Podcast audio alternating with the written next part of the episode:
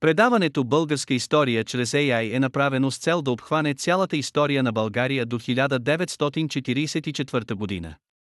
То е изцяло с образователна цел, а не с комерциална такава. Използваните източници в сезон 2 са Уикипедия и История на България, издание 1981 година, БАН. От отделянето си от тюркско-алтайската езиково-етническа общност до разпадането на военно-племенния съюз, Велика България, пребългарите изживели дълъг и сложен процес на социално-економическо и културно развитие. Социално-економическото развитие на пребългарските племена и сродното им етническо обкръжение се характеризира с първоначално господство на номадския начин на живот през 4-6 век и с постепенен преход към уседналост и земеделие втората половина на през 6-7 век.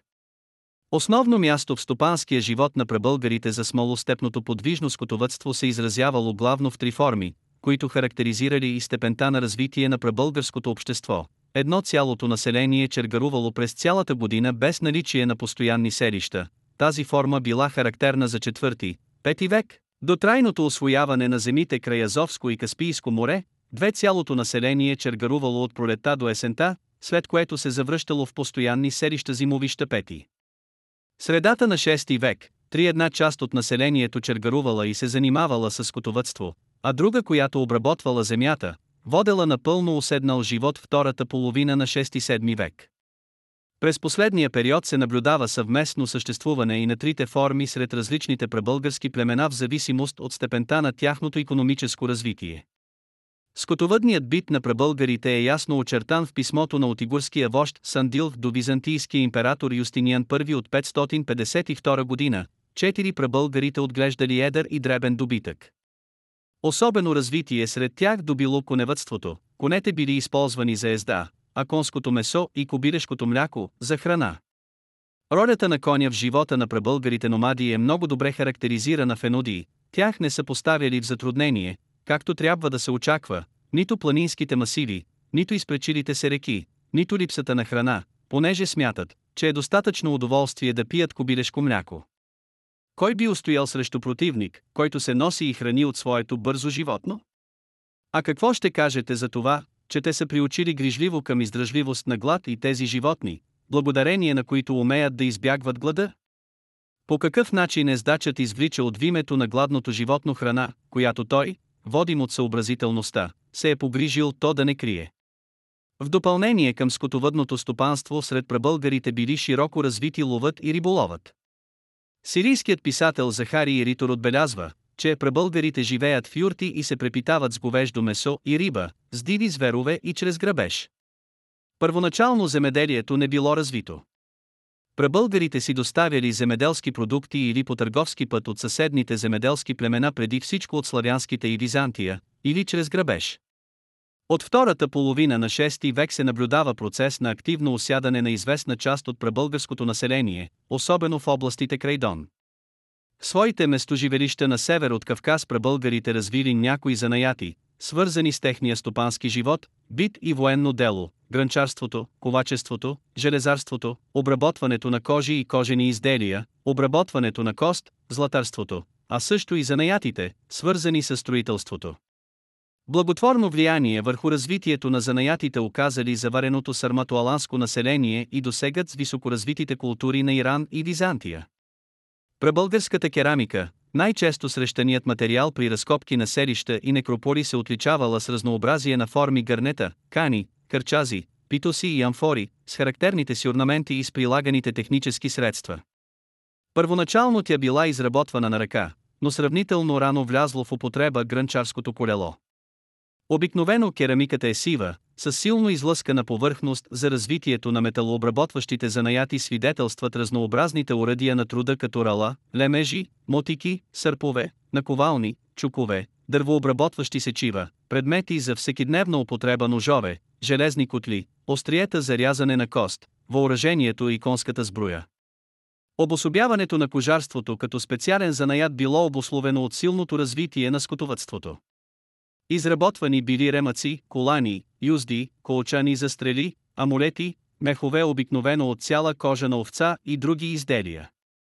За развитието на златарството и дребната пластика свидетелстват разнообразните по форма обици, пръстени, изделия от кост прешлени, зарчета, шахматни фигурки и амулети. Силно разпространение получило изработването на коланни украшения с оригинални мотиви. В своето развитие златарството и дребната пластика от занаяти се превърнали в приложни изкуства. Стопанският живот на прабългарите бил предимно натурален. Независимо от това те търгували с околните земеделски славянски племена и особено с византийския градски и занаячийски център в Таврида, Херсон. Наличието на византийски амфори от 6-7 век, на византийски монети и на византийски фино изработени златарски изделия в прабългарските селища и некрополи разкрива влиянието на империята, което прониквало преди всичко сред прабългарската аристокрация. Като занаячийски и търговски средища през първата половина на 7 век се очертали столицата на Велика България Фанагория, Таматарха и Керч. Те запазили това свое значение и след завладяването им от хазарските нашественици. Прабългарите разполагали своите селища почти винаги край бреговете на реки. Първоначалната форма на поселищен живот били номадските становелетни зимни, свързани с придвижването на голямата многосемейна номадска община Орда от едно място на друго. Становете заемали сравнително голяма територия. Вторият тип поселения били аурите, в които живеели 20-30 семейства. Тези номадски станове за зимуване постепенно се превърнали в обикновени постоянни поселения, селища. Възникването на постоянните селища било свързано с тенденцията към осядане. Селищата се делели на два типа – неукрепени и укрепени с ров и землен вал. С течение на времето някои от укрепените селища се превърнали в каменни крепости. Селищните типове на пребългарите имали различно разпространение в заеманата от тях територия, зависещо от степента на развитие на отделните племена. Пребългарите живеели в юрти, землянки и надземни постройки. Юртите имали конусовидна или куполообразна форма и били изработвани от кожа. В центъра им се намирало огнището, димът от което излизал през отвърстието на върха на купола. В юртите имало две половини, мъжка и женска. Междинен тип жилище била полуюртата полуземлянка, леко вкопана в земята. Землянката като жилищен тип сочи славянско влияние върху прабългарите. Надземните глинобитни жилища свидетелстват за високо равнище в стопанския живот на вече трайно уседналото прабългарско население. Основната социална единица в прабългарското общество първоначално била много семейната патриархална номадска родова община, която имала общи пасища и номадски станове и обща собственост върху стадата. Нейните членове се намирали в кръвно родство. Псевдомаврики отбелязва, че тюрките живеели, разпръснати по родове и колена племена. Родовият принцип и родовата принадлежност при прабългарите били изключително жизнени. Основно ядро в социалната и политическата структура на прабългарите било племето.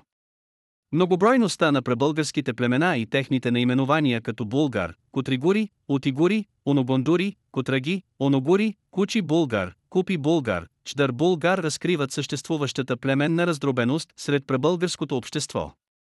Именникът на българските ханове и останалите писмени извори дават основание да се смята, че превръщането на властта на пребългарските племенни вождове в наследствена е започнало още от втората половина на четвърти и началото на пети век. Наследственият принцип намерил най-силен израз при създаването на военно-племенния съюз Велика България. Писмените извори и резултатите от археологическите разкопки показват, че през 6-7 век пребългарското общество се характеризирало с напредващо социално разслоение. Оформили се две основни социални групи родовоплеменната аристокрация хановете и родовите предводители, които изпълнявали предимно военни функции и многобройните скотовъдци, земеделци и занаячии. Независимо от обстоятелството, че вътре в тези две социални групи имало понякога значителна имуществена диференциация, засвидетелствана от погребалния инвентар, родовоплеменната наследствена аристокрация била господстващ и управляващ слой в пребългарското общество. Формите на експлоатация при номадите пребългари били обословени до голяма степен от характера на тяхната економика и социална структура. Експлоатацията се изразявала в задължението на обикновените членове на родовете да вземат участие във военните походи, от които най-големи облаги извличали представителите на родовоплеменната аристокрация. Сведенията за същността и характера на робството при пребългарите са твърде оскъдни. Известно е, че по време на своите многобройни грабителски набези в балканските провинции на Византийската империя прабългарите отвличали в робство местното население. Понякога обаче те вземали пленници и от сродни племена, какъвто е случаят през 552 година, когато от игорите зарубили жените и децата на котригорите. В известни случаи военнопленниците били връщани обратно срещу откуп. Отвежданите пък в земите на прабългарите били използвани като пастири, домашна прислуга и за строителна дейност. Общо взето, робството при прабългарите имало патриархален характер и набирането на роби ставало предимно и средата на военнопленниците. Номадският бит и социално-економическата уредба на прабългарите намерили отражение в тяхното военно дело и организация. Подобно на други народи, които изживявали стадия на военната демокрация, в периода 4-7 век прабългарската родовоплеменна аристокрация превърнала войната в средство за препитание и за натрупване на богатства. Интересно е следното сведение на Еноди, това е народът, който преди тебе имаше всичко, което е пожелавал, народ, у който този е придобивал титли, който е купувал благородството си с кръвта на неприятеля, у който бойното поле прославя рода, понеже от тях се смята без колебание за по-благороден оня, чието оръжие е било повече окървавено в сражение. Те са народ, комуто преди битката с тебе не се е случвало да срещне противник, който да му устои, и народ, който дълго време е извършвал войните си. Само с набези. Пребългарската войска била излъчвана и средата на въоръжения народ и до известна степен съвпадала с него. В нея понякога участвали не само мъжете, годни да носят оръжие, но и жени. Продължително време основните единици на обществена и военна организация били едни и същи, родовете и съставените от тях племена. Псевдомаврики отбелязва, те разполагат войските си не в укрепен стан, както персите и ромеите, но до деня на сражението са разпръснати по родове и колена, като пасът непрекъснато понете си и лете, и зиме. Характерно за пребългарската войска било разчленението и на лява и дясна страна съществуващо сред всички тюркски народи в зависимост от местонахождението на родовете и колената спрямо хански аул. Поради номадския начин на живот и силното развитие на скотовътството сред пребългарите тяхната войска била само конна. Те се приучвали да яздят кон и да стрелят с лък при препускане още от ранно детство. Конете, които били използвани по време на война, в мирно време пасели свободно и сливадите. Който се осмелял да яхне такъв кон, бил наказван със смърт. Пребългарската конница се деляла на лека и тежка. Конниците носели ризници и шлемове, конете били покрити също с ризници имала безспорни предимства ръкопашните схватки с пехотата и леката конница и била ударната сила в пребългарската войска. Според псевдомаврикии, въоръжени са не само те, но и предните части на конете на знатните са покрити с желязо. Въоръжението на пребългарите се състояло от саби, бойни брадви, копия, пики, кинжали и ножове за близка ръкопашна схватка, и от лъкове, стрели аркани, за нападение от разстояние и от засада. Специфично аланопребългарско оръжие били бойните топори. Използваните от пребългарите номадски тип копия се отличавали с тесните си и дълги върхове обикновено четирирбести и с коническата форма. Като характеризира въоръжението на тюркските народи, псевдомаврики пише, въоръжени с ризници, мечове, лъкове и дълги копия, така че повечето от тях носят в битките двойно въоръжение. На раменете си носят копията, а лъковете държат в ръцете си, като си служат и седните, и с другите според случая, който им се представи. Специфичният тежък номадски лък и стрелбата с него от далечно и близко разстояние били значително усъвършенствани. Най-употребяваният тип стрели били трикрилите, които имали разнообразни форми на върховете. Пребългарските войни широко използвани в сраженията предпазно въоръжение, шлемове, ризници и щитове. Шлемовете имали обикновено конусовидна форма. Ризниците били два вида, от метални халкички или плочки, а кръглите щитове се отличавали с особена лекота.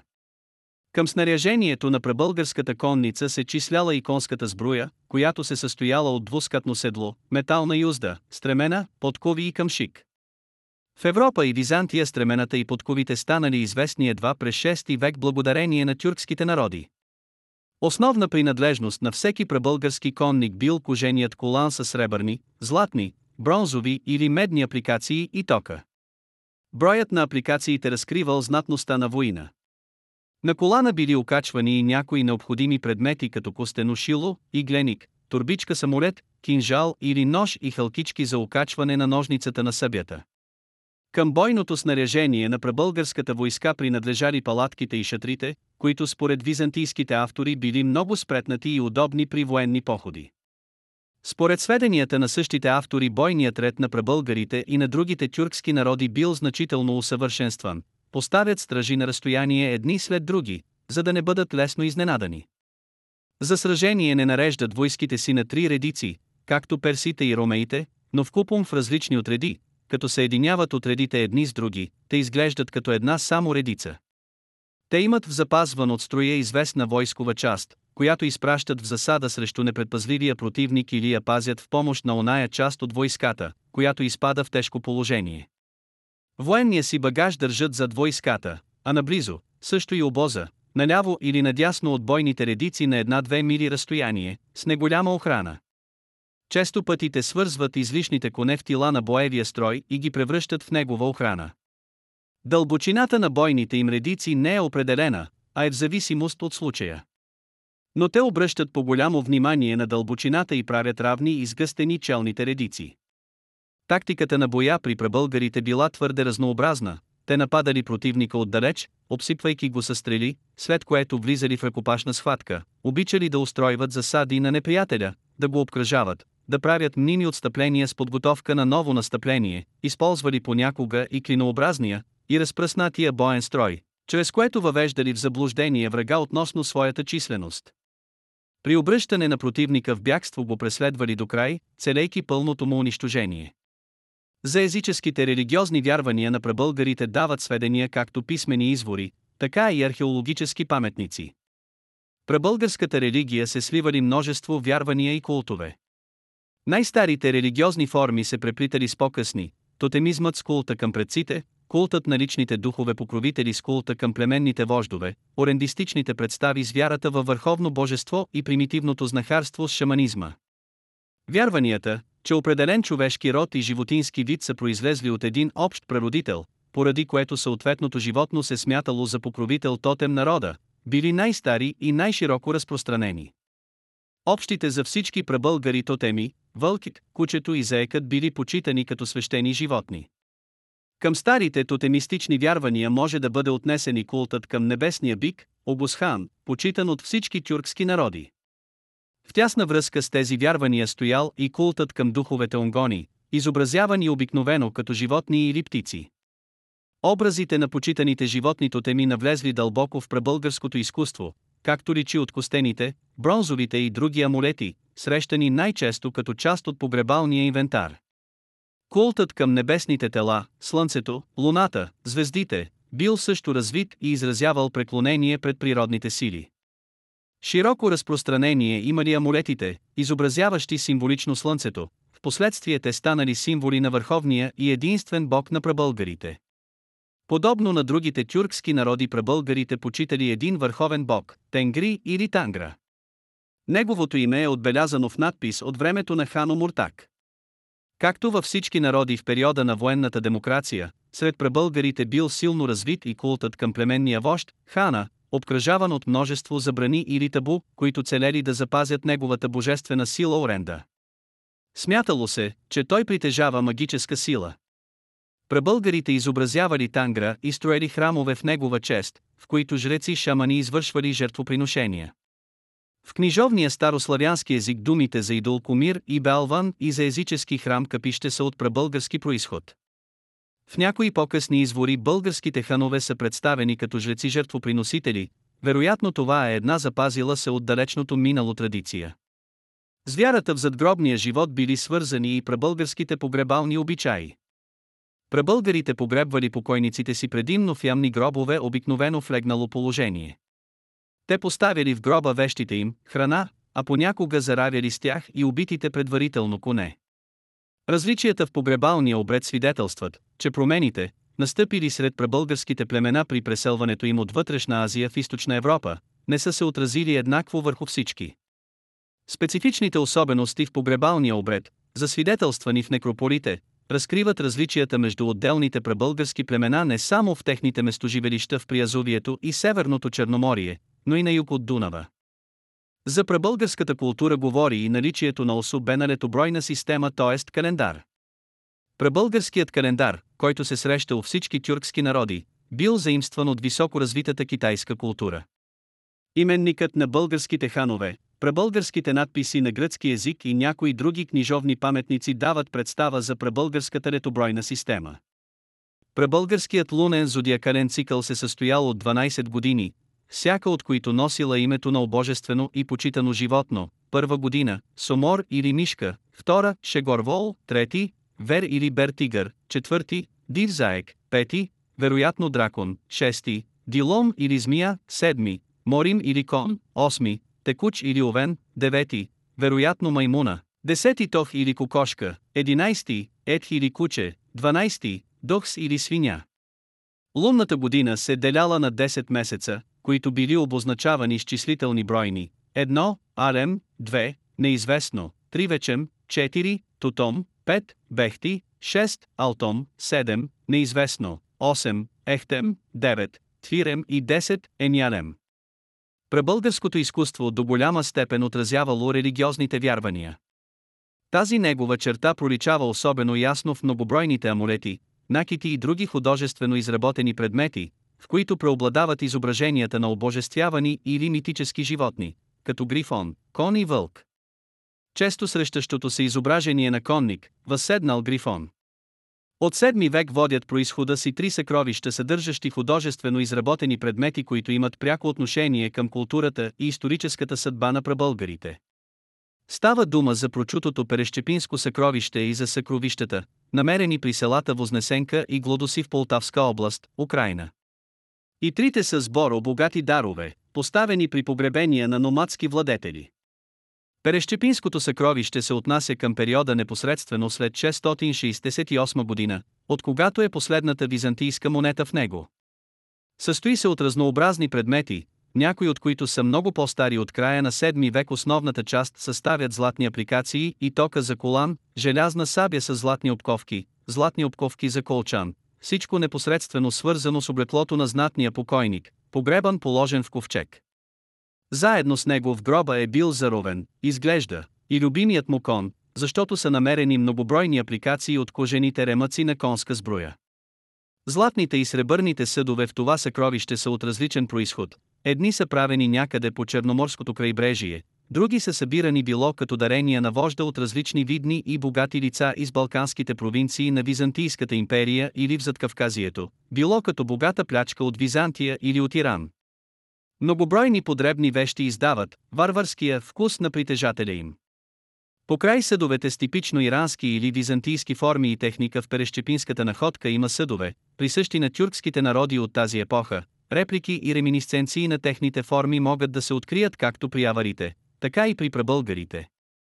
Перещепинското съкровище с предметите в него отразява съдбата на владетелска фамилия сред обитателите на степите към края на 7 век с трите основни компонента на нейната култура – тюркско-черноморски, сасаницко-ирански и балканско-византийски.